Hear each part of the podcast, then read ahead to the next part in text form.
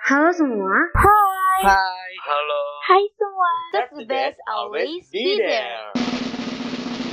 Welcome to What's Up, Fellas. Halo Fellas, welcome back to What is Up Fellas podcast pada segmen Study with Fellas. Nah, pada episode Study with Fellas ini, aku bakalan bawain topik yang tentunya menarik dan pastinya mengedukasi banget nih buat kalian semua. Ditambah lagi, pada episode kali ini aku nggak sendirian nih, aku ditemenin sama bintang tamu yang merupakan co-founder Centennial dan juga co-founder aktivis milenial dan milenial fest. Ada yang bisa nebak gak nih siapa nih eh, bintang tamu kita pada hari ini? Oke, tanpa lama-lama, tanpa berlama-lama, langsung aja kita sambut kakak kita yaitu Kak Vinto. Halo Kak Vinto. Halo, Kalista, Gebi, Syafa. Wow, gue amazing banget nih bisa ngobrol langsung sama Kalista dan teman-temannya. Oke, halo Kak Vinto. Gimana nih kabar Kak Vinto sekarang dan lagi sibuk apa sih sekarang-sekarang ini? Waduh, kita kalau kabar alhamdulillah, tapi kalau disemangatin dan ngobrol sama Kalista nih kita jadi semangat gini nih. Dan Bisa banget emang. Tapi eh, kakak kuliah online gak sih kak sekarang sekarang ini? sekarang BTW Vintus sudah lulus tahun kemarin. Wih, hebat. Tepuk tangan. Alhamdulillah. Udah lulus ya ternyata. Lulus fresh graduate nih, aduh kacau banget emang. Fresh graduate emang kacau banget sih. Ngomong-ngomong soal kesibukan dan kegiatan nih kak. Hmm. Pasti kan time management ini harus banget ya kak. Harus bagus banget nih gimana kita buat manajemen waktu kita di tengah kesibukan dan kepadatan dari setiap kegiatan itu kan. Hmm. Nah, tapi time management ini juga harus memiliki korelasi antara prokrastinasi dan juga produktivitas. Nah, mungkin kata-kata prokrastinasi ini masih awam banget nih di telinga kita semua. Aku coba jelasin menurut pandangan aku dulu ya. Boleh. Prokrastinasi, menurut aku sendiri, ialah orang-orang yang suka menunda pekerjaan. Nah, itu tadi kan menurut aku nih, Kak. Kalau menurut Kak Vinto sendiri, prokrastinasi itu apa sih, Kak? Dan krusial tentang prokrastinasi dan produktivitas ini apa? Prokrastinasi. Kalau kata Kalista itu adalah yang menunda sebuah kegiatan. Ya, benar. Nah, bukan menunda sih lebih tepatnya. Jadi teman-teman, kalau misalkan Vinto ngomong eh, ngejelasin soal prokrastinasi ini, Vinto bukan pakarnya nih. BTW Mm-mm. eh, bukannya nggak mau ngejelasin atau nggak mau ngasih tahu karena takutnya lebih ke soto ini Kalista. Tapi yang Vino tahu dan yang Vino baca itu benar. Yang di mana tapi bukan menunda kalau kata Kalista yang tadi yang dijawab. Jadi lebih mana sih prioritas hal yang harus gue kerjain selama kehidupan gue sehari-hari. Mau dari misalkan Kalista sekolah sambil magang atau sambil kerja atau buka bisnis. Terus berarti mana nih dari empat ini yang harus diprioritaskan untuk dikerjain. Sedangkan semuanya prioritas tapi itu ada nih prokrastinasi ini yang harus dilakuin. Kayak misalkan, wah ternyata kalau gue keseharian gue ada sekolah, ada apa organisasi, ada lagi magang, kerja atau bangun bisnis. Jadi mana nih yang harus gue tunda? Karena jadi prioritas gue kayaknya harus sekolah dulu deh number one. Terus ada organisasi dulu deh number one. Tapi tergantung Kalista nih mau yang kayak gimana. Misalkan kayaknya kalau gue organisasi tapi gue nggak makan berarti gue harus cari uang dong oh berarti gue harus bisnis berarti gue harus kerja jadi yang harus ditunda itu adalah organisasi karena belum waktunya dan belum prioritas karena kebutuhan Kalista dan aktivitas Kalista belum begitu penting-penting banget organisasi kayak gitu Kalista. Jadi kalau misalnya ngomongin prokrastinasi itu kayaknya tergantung Kalistanya juga. Tapi kalau secara pendapat Vino nggak bisa ngomongin atas keilmuan nih soalnya nggak begitu paham atau nggak begitu pahim juga Kalista. Ya tadi bener sih. Jadi tuh sebenarnya bukan menunda, cuman kita harus bisa membedakan priority kita tuh yang duluan itu mana. Kan ada tuh kalau skala kalau buat skala prioritas kan ada yang urgency, terus ada yang sedang sama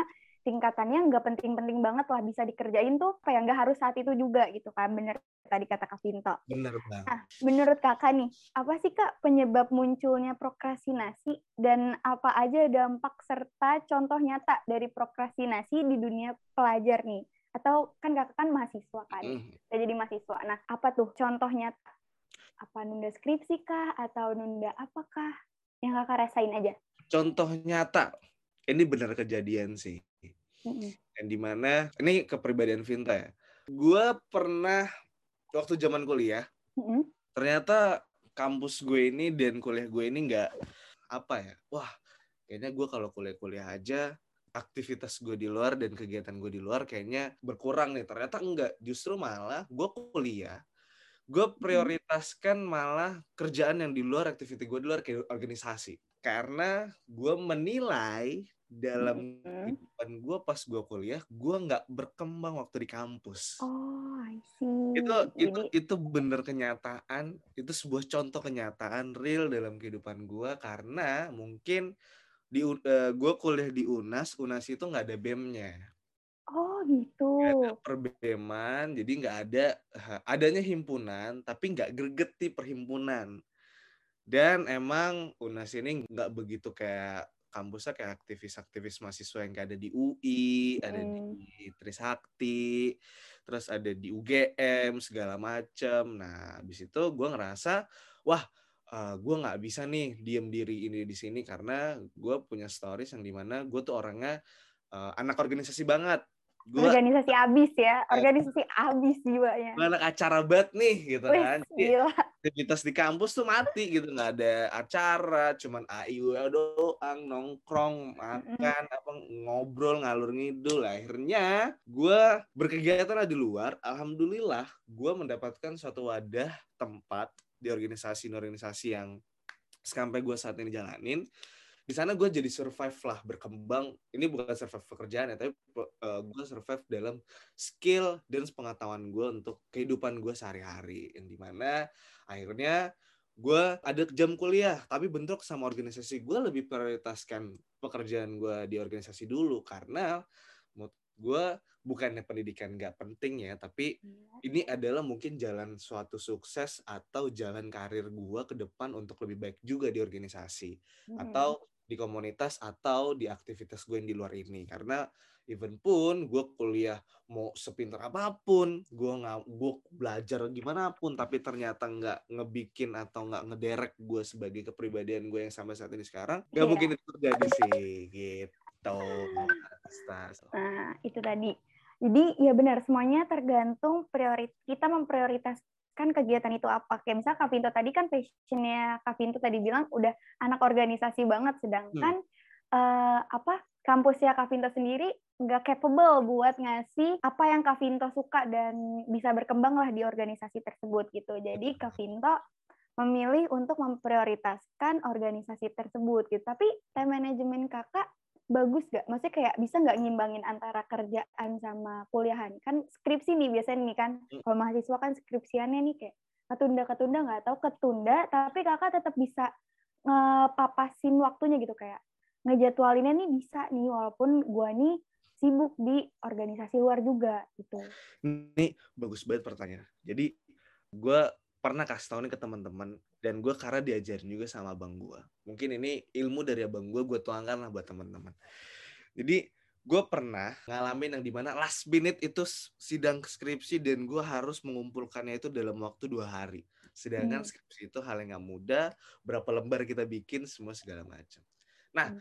di situ gue diajarin sama abang gue, abang kandung gue. Gue pernah dikatain Mm-mm. lo hidup lu cuma main game atau lo bucin semua segala macem budak percintaan nih segala macem akhirnya gue dikasih tahu sama bang gue bos waktu itu ada satu kali 24 jam itu bisa lo hitung kan ini pertanyaan Kalista kayak manajemen atau time apa Iya, time management tadi. ya, yang gimana caranya harus ngebagi waktunya Benar. semua nggak bisa ke yang ketunda bisa diselesain terus bi- mana yang prioritas terus kata bang gua satu kali 24 jam ini lu tidur berapa jam lu tidur misalkan dari jam 1 atau misalnya dari jam 10 bangun jam 5 subuh lu harus sholat subuh nah terus udah sholat subuh lu ngapain tidur lagi atau lu sekolah atau kuliah atau lu kerja nah ada waktu di mana jam 7 atau jam 8 itu kita beraktivitas dong. Kalau Kalista jam 6, jam 7 sekolah Wah. sampai iya. jam 3 atau jam 2.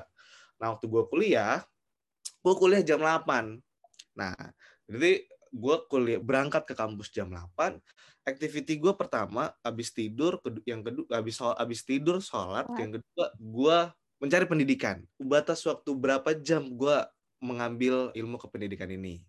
Yaitu dari jam 8 sampai jam 12 atau jam 1. Karena SKS gue, mata kuliah gue, uh, sehari itu paling banyak tuh tiga, tapi mayoritas tuh dua. Jadi cuma dua kelas dari jam 8 sampai jam 10, dari jam 10 sampai jam 12 atau sampai jam 1. Nah, di situ gue plotting bahwasannya gue ngambil uh, gue mau manajemen bahwasannya gue dari jam 8 sampai jam 1 gue kuliah ya. Yeah. Udah sama include nongkrong gue atau sampai jam 2 deh. Nah, Hmm. abis itu berarti berapa tuh? 8 sampai jam 2 sekitar 4 atau 5 jam Benar. gue di kampus. Setelah itu lu mau ngapain? Lu di lu nongkrong sampai malam, nongkrong sampai sore atau gimana? Enggak. Gue cari aktivitas gue yang lain selain gue berkuliah yaitu dari jam 2 sampai jam 5 sore atau jam 6 gue berorganisasi atau gue bantu orang tua gue dulu. Misalkan orang tua gue butuh apa dulu nih? Misalkan BTW eh, Kal gue punya usaha orang tua Mm-mm. eh, punya toko di Blok M. Ya. Jadi mungkin gue harus ke toko dulu nih ke Blok M. Gue harus ngatur keuangan toko gue, dagangan gue, semua segala macam punya orang tua. Nah, itu prioritas dong. Nomor nomor, nomor satu selain Benar, pendidikan benar. kita dari orang tua. Iya. Nah, selesai nih dari jam 2 sampai jam 5, tiga jam ngurus orang tua, tiga jam ngurus untuk sesuap makan gue nih, nasi Suap gue. nasi. Ya kan? nasi. Jadi gue Benar. kalau gue nggak ke sana gue nggak makan nih karena uang gue dari situ Iya. gitu kan nah, habis itu setelah itu maghrib malam. Apa aktivitas eh, eh, aktivitas gue habis gue tidur sholat kuliah habis itu gue bantu orang tua dan bantu sesuap nasi gue nih gue pikirin. Mencari sesuap nasi. dari sesuap Iya. nasi. Selanjutnya oh gue harus berkembang selain dunia yang tadi gue jalanin gue harus organisasi. Ketemu banyak teman gue belajar keilmuan yang nggak ada di luar kampus yang ada di, di kampus di luar kampus ya maksudnya nih Iya. keilmu kayak Soft eh, skill lah. belajar kan ya harus ada juga selain di pendidikan di kampus kan jadi gue Iya. harus belajar di organisasi yang di mana itu eh, ilmu apa ya bahasanya autodidak lah Mm-mm. yang di mana gua gua nggak pernah pelajaran di kampus ternyata di organisasi ada wah gua ilmu baru nah gue berorganisasi lah di luar waktu itu gua ada dua organisasi waktu gue zaman kuliah gue dulu jadi ketua remaja masjid terus gue Ya. dulu pernah juga sebagai eh, pengurus yang di mana organisasi teman-teman kepemudaan nah di situ Hmm. gua belajar lah yang di mana belajar ke orang-orang yang baru teman-teman gue yang beda kampus atau beda tongkrongan terus ngobrolin eh, gimana gimananya kehidupan sekarang atau hotline-nya sekarang di situ gue patokin dari jam lap dari jam 6 sampai jam 9 atau jam 10 itu gue berorganisasi. 4 jam dua itu gue mengabdi untuk gue belajar Organisasi. organisasi. Gitu. Terus jam 10 jam 12 ya gitu. Gue akhirnya jam 10 jam 12 gue pulang gue kerja. Gue kerja apa yang bisa gue kerjain? Mulai dari teman-teman yang dilempar atau gue bela- sambil belajar apa yang mau gue kerjain ini yang gue Hmm. mau kerjakan gitu. Situ balik lagi. Berarti satu hari 24 jam gue ada agendanya Benar. gitu loh gue nggak yang oh habis kuliah ya udah gue main game gue pulang tidur habis itu udah selesai Oh ini dibilangnya apa? Mahasiswa kupu-kupu ya Mahasiswa nggak sih? kupu-kupu. Kupu-kupu. Jadi alhamdulillah berkat abang gue kasih tahu manajemen waktu itu, Hmm. akhirnya gue terrefresh lah otak gue bahwasannya oh ya gue harus lakuin itu. Jadi sampai saat ini sekarang gue masih terapkan itu. Gitu kak. Jadi bukti nyata tuh beneran ada gue jalanin hal yang tertunda. Akhirnya gue ada hal yang gimana kayak skripsi. uh, wah ternyata uh, organisasi mau ada acara nih, sedangkan gue harus susun skripsi. Ya gue Iya. susun dulu acara gue, habis itu gue baru selesai skripsi gue Iya. karena kan Prioritas kakak tuh tadi organisasi kan, Ah, gitu. Ih, semuanya benar, tergantung prioritinya masing-masing itu apa gitu. Berarti kebukti ya tadi ada bukti nyata, terus dampaknya jadi kayak, iya nih berarti harus apa ya kayak gitu kan kakak mundur nih kan ya, Mm-mm. Uh, memprioritaskan organisasi dulu. Berarti kakak harus kayak ekstra banget ngerjain skripsi, di mana harus ngebagi waktu antara keluarga, terus pekerjaan, organisasi, sama teman-teman juga gitu. bener Nah. Ada nggak sih Kak tips-tips lain nih buat para Gen Z agar ke depannya tidak terjerumus ke dalam sifat prokrastinasi ini dan tidak menjadi prokrastinator? Ada nggak nih? Yang tadi kata abang kakak itu. Eh tipsnya Mm-mm. yang tadi Vinto ceritain. Punya manajemen manajemen manajemen waktu sendiri. Di mana eh, kalian juga bisa apa eh, ada nih kesempatan. Kalian ambil semua. Mm-mm. kalian harus hitung.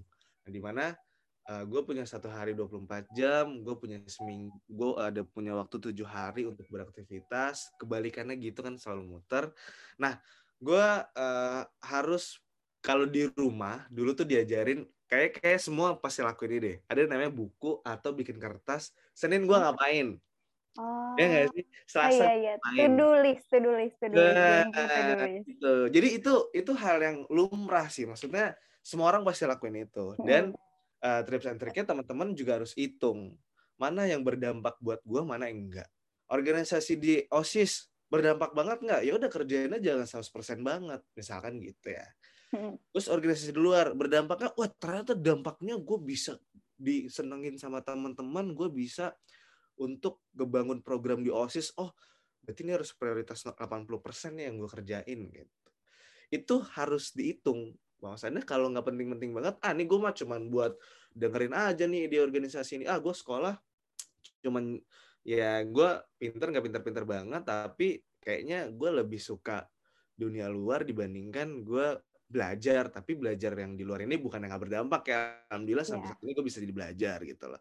Karena kan tempat belajar itu di mana aja nggak cuma di kampus gitu. Cuman di Nah, jadi harus eh, itu sih kak kayak gue ngasih sarannya itu cuman teman-teman harus dihitung harus di list juga.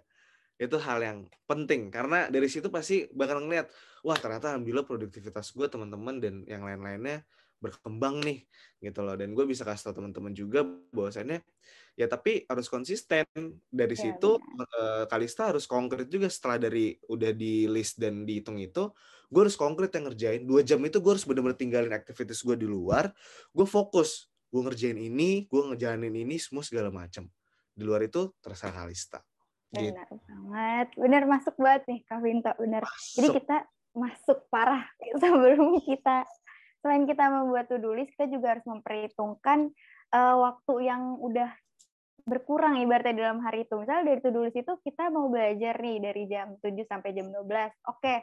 Terus eh, kalau aku sendiri biasanya tuh sambil mikir di di sela-sela PJJ nih Hmm. pembelajaran itu kan pasti kan ada yang nggak ada guru atau cuman kayak ngasih tugas tuh ringan kan. Hmm. bisa nggak nih disambi sama organisasi selagi bisa dan selagi mampu kenapa tidak? Kenapa gitu. oke ngomong-ngomong soal prokrastinasi tadi maka nggak lepas dong dari productivity kita atau produktivitas. Nah, ini, nah produktivitas menurut Kak Vinto nih apa sih? Ini seru banget nih produk Seru banget. kita sini nih seru banget. Karena yang tadi gue ceritain soal satu hari 24 jam. Gue melakukan produktivitas gue ini bener-bener di mana ada waktu gue istirahat. Bener-bener gue ada waktu cari uang di mana gue ada cari eh, di mana ada waktu gue untuk cari pertemanan di mana gue ada cari waktu untuk keilmuan gue di mana gue ada cari waktu untuk gue dimanja-manja anjay Sih, dimanja-manja dimanja-manja kayak gimana tahu nih, nih manja-manja ini konteks apa nih pasti tahu deh. Jadi produktivitas gue itu adalah gue kehidupan sehari-hari gue alhamdulillah sekarang bersama teman-teman generasi Z terus sama teman abang-abang senior di Millennial Fest dan aktivis Hmm. milenial. Tapi gue sekarang karena udah nggak kuliah, jadi gue kerja sambil organisasi. Tapi gue kerja dalam organisasi juga sih sebenarnya. Nah, gue yang gue jalanin adalah eh gue ngebagi waktu ini bener-bener yang kayak tadi nih Kal, di mana gue bisa ngebagi waktu sehari 24 jam ini, gue ada buat teman-teman yang tadi tadi yang tadi lah pokoknya.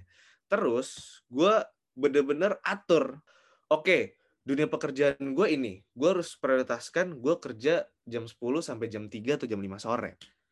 Udah nih, gue fokus, gue tinggalin dulu handphone, gue kerjain kerjaan gue sampai selesai. Nah, terus gue lanjut. Gue punya waktu untuk teman-teman gue gue ketemu teman-teman yang baru. Jadi jangan pernah yang di mana Kalista punya teman di organisasi atau di di sekolah nggak mau ketemu teman-temannya. Itu penting banget kal karena belum tahu ya ilmu itu nggak cuma organisasi tapi temennya Kalista sendiri nih yang di Gebi atau siapa cerita dia deep talk ya nggak sih? Ada ya, bahasa benar, benar. coding. Deep talk, ya, Ternyata hal Kalista yang nggak tahu jadi tahu nih ada di Shafa sama di Gebi nah itu penting. Ibaratkan ya safari ke teman-teman untuk eh lo tuh ngapain sih? Lo aktivitas tuh ngapain? Tapi ya bukan ada basa-basi tapi sharing aja sharing talk aja. Maksudnya eh, siapa tahu gua mau ada ngalamin apa yang Gebi alamin. Kalista mau ngalamin nih. Golang Kalista mau ngalamin hal yang Gebi pernah ngalamin Hmm. tetapi pas Kalista tanya Gebi kesibukannya apa oh Kalista eh, tanya nih Geb oh iya gue besok tuh mau kayak gini gini loh oh Jadi lu tidak ada pengalaman gambaran gitu ya. Nah, ke depan Kalista mau besok ngedapetin itu, Kalista jadi tahu, oh pengalamannya Gaby begini, jadi gue harus lakuin ini, gue terapin ini. Nggak Itu kan, kaget. jadi Iya benar, nggak Ya, kaget. Dampaknya Nyampe, beruntung dong buat Kalista. Wah, Benar. gue punya pengalaman nih dari teman-teman gue. Nah itu harus, eh, itu yang harus dilakuin sama Kalista. Jadi produktivitas itu nggak cuman, eh, gua gua kok belajar, ya udah gue sekolah, wah pasti keilmuan gue, pengalaman gue dapat di pelajar. Nggak juga. Jadi ada juga di pertemanan. Terus dari pertemanan, jadi Kalista Vita Sarani, produktivitas Kalista nggak cuman eh, di pelajaran aja, nggak di rumah aja main game, Netflix, nggak cuman di apa tuh namanya organisasi apa eh, osis di sekolah aja, tapi ke teman-teman yang lain di luar sekolah maupun teman-teman SD maupun teman-teman yang akan datang. Selain dari itu, gue lakuin itu alhamdulillah banyak teman-teman yang terima dan banyak teman-teman yang ajak Vinto gitu loh dan sampai saat ini bisa diajak di organisasi ini organisasi ini organisasi ini. Jelas. Nih, Kang Winto nih, aduh kece banget. Tuh, jadi makanya itu harus Kalista terapin karena mungkin setelah Kalista ngobrol sama Gebi, wah ternyata Kalista orang asik ya. Terus pu- lagi punya apa nih ternyata di luar aktivitinya. Terus ternyata karena udah dekat sama Kalista dan tahun ke Kalista, wah kayaknya cocok deh kalau Kalista gue ajak ke sini karena waktu itu gue pernah ngobrol gini gini gini. Oh gue ajak deh, wah tawaran dong bagi Kalista mau Iya. terus dapat pertemanan baru yang di luar ta- eh, tahu nih eh, Kalista Gebi orang kayak gimana. Jadi punya teman baru lagi deh circle-nya Gebi. Terus Gebi punya apa nih Maksudnya punya tim atau punya teman friends banget nih di satu-satu tempatnya. Itu penting banget. Lalu produktivitas yang selanjutnya pekerjaan. Gimana caranya gue produktivitas gue untuk gue cari suap nasi dan lain-lainnya. Terus tadi kayaknya produktivitas gue juga di organisasi, di komunitas. Di mana eh, gue datang ke teman-teman eh, komunitas dan organisasi gue, gue tuh bangun harapan. Gue punya ide dan gue punya suatu hal yang besar untuk organisasi ini. Jadi gue nggak datang, eh udah gue cuma nimbrung, ikut, iya berteman gitu. Enggak. Nah dari situ akhirnya produktivitas gue jadi gue bagilah waktu untuk gimana caranya gue eh, berkembang nih apa yang udah gue lakuin di luar, gue bisa share ke teman-teman di organisasi ini. Nah gue mau mulai dari bikin acara, mungkin di osis bikin acara pensi, Benar. bikin acara lomba-lomba apa olahraga.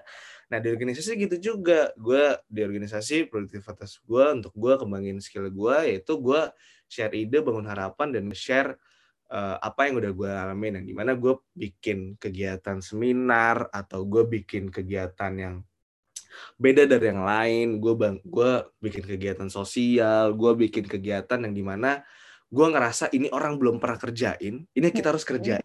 Karena kalau kita kerjain ini bakal berdampak dan ini bakal dilihat sama orang dan oh lu anak muda keren banget lu kepikiran untuk bikin ini. Kayak Hmm, gitu. kayak ide gila lah ibaratnya. Nah, gitu di organisasi produktivitas itu gitu. Akhirnya sadar itu eh, kemanjaan nih. Yang di mana Kemanjaan apa nih? gue Tidur. eh, gini-gini produktif-produktif yang gue alamin sehari 24 jam dan selama seminggu bagi-bagi Hmm. waktu buat teman ini segala macam ada juga lah untuk happy-happynya jadi Apa Gaby sama Kalista sama Safa ini jangan juga eh, pure apa ngurusin organisasi, Organisasi.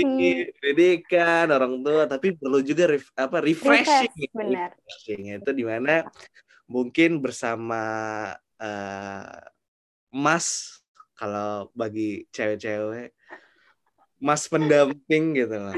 Mas Benar. sistem gitu kan. Untuk biar makin semangat sehari-hari kalau disemangatin gitu loh diingetin segala macam kita bagi juga misalkan oke okay, Senin sampai Jumat kita kerja organis kerja sambil sambil organisasi.